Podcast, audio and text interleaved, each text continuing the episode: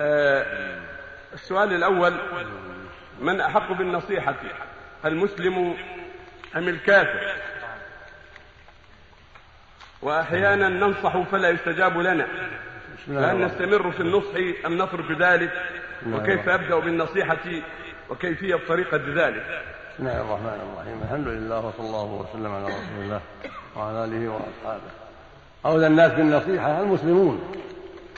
حتى يستكمل إيمانهم وحتى يستوفوا ما يجب عليهم لأن بصلاحهم صلاح الناس وبحسن سمعتهم وسيرتهم يكون ذلك أقرب إلى دخول الناس في الإسلام. وكلما ساءت سمعة المسلمين وساءت أخلاقهم ساءت أعمالهم صار في هذا تنفير لغيرهم من الدخول في الإسلام. فالنصيحة فنصيحة المسلمين وتوجيههم إلى الخير والحرص على إزالة أخطائهم وأغلاطهم والحرص على ظهور سيرتهم الحميدة واختفاء جميع ما يخالف الشرع المطهر كل هذا من أهم المهمات. فإخوانك أولى الناس بنصيحتك وأحقهم بنصيحتك وأحقهم بذلك أهل بيتك وأقرب الناس إليك حسب الإمكان والطاقة. ولكن من حيث النفع العام فولاة الأمور أولى الناس بالنصيحة لمن يستطيع ذلك لأن نصيحتهم تأثرهم ينفع ينفع الله به الأمة كلها. فمن كان يستطيع ذلك فأولى الناس بالنصيحة وأهمهم بأن ينصح ولاة الأمور توجيها وإرشادا وحثا على الخير. ثم الأهم فالأهم في المسؤولية. ولكن أهل بيت ولكن أهل بيتك لهم خصوصية في البداءة به. كما قال عز وجل يا أيها الذين آمنوا قوا أنفسكم وأهليكم نار. قال سبحانه وأمر أخاك بالصلاة واصطبر عليها.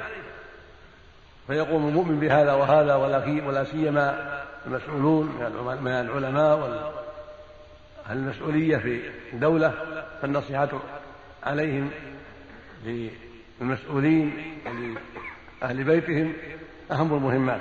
ثم بعد ذلك الدعوة إلى الله. في الكفار ونصيحتهم وتوجيههم إلى الخير وبيان ما خلقوا له من طاعة الله وعباده لعلهم يهتدون. وعليك أن تصبر وتستمر في النصح وليس عليك الهداية. الله يقول جل وعلا ليس عليك هداهم ولكن الله يهدي من يشاء. ويقول النبي صلى الله عليه وسلم إنك لا تهدي من أحببت ولكن الله يهدي من يشاء. فالواجب على أهل العلم وأهل الإيمان على كل مسلم وعلى كل مسلمة النصيحة حسب الطاقة. وليس عليه أن يهدي أن يهتدي الناس وأن يقبلوا. وإذا لم يقبل منك أخوك المنصوح أو غيرك من الكفرة فليس لك أن تجبن وتضعف بل عليك أن تصبر وتحتسب وتستمر في الخير. يقول النبي صلى الله عليه وسلم من دل على خير فله مثل أجر فاعله ويقول صلى الله عليه وسلم لعلي رضي الله عنه لما بعثه إلى خيبر إلى اليهود لا أن يهدي الله بك رجلا واحدا خير لك من حول الناس.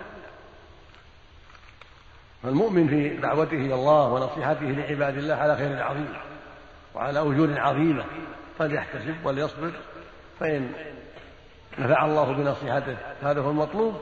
وإلا وجب له الأجر وباء ذاك المنصوح بالإثم الذي لم يقبل. نعم.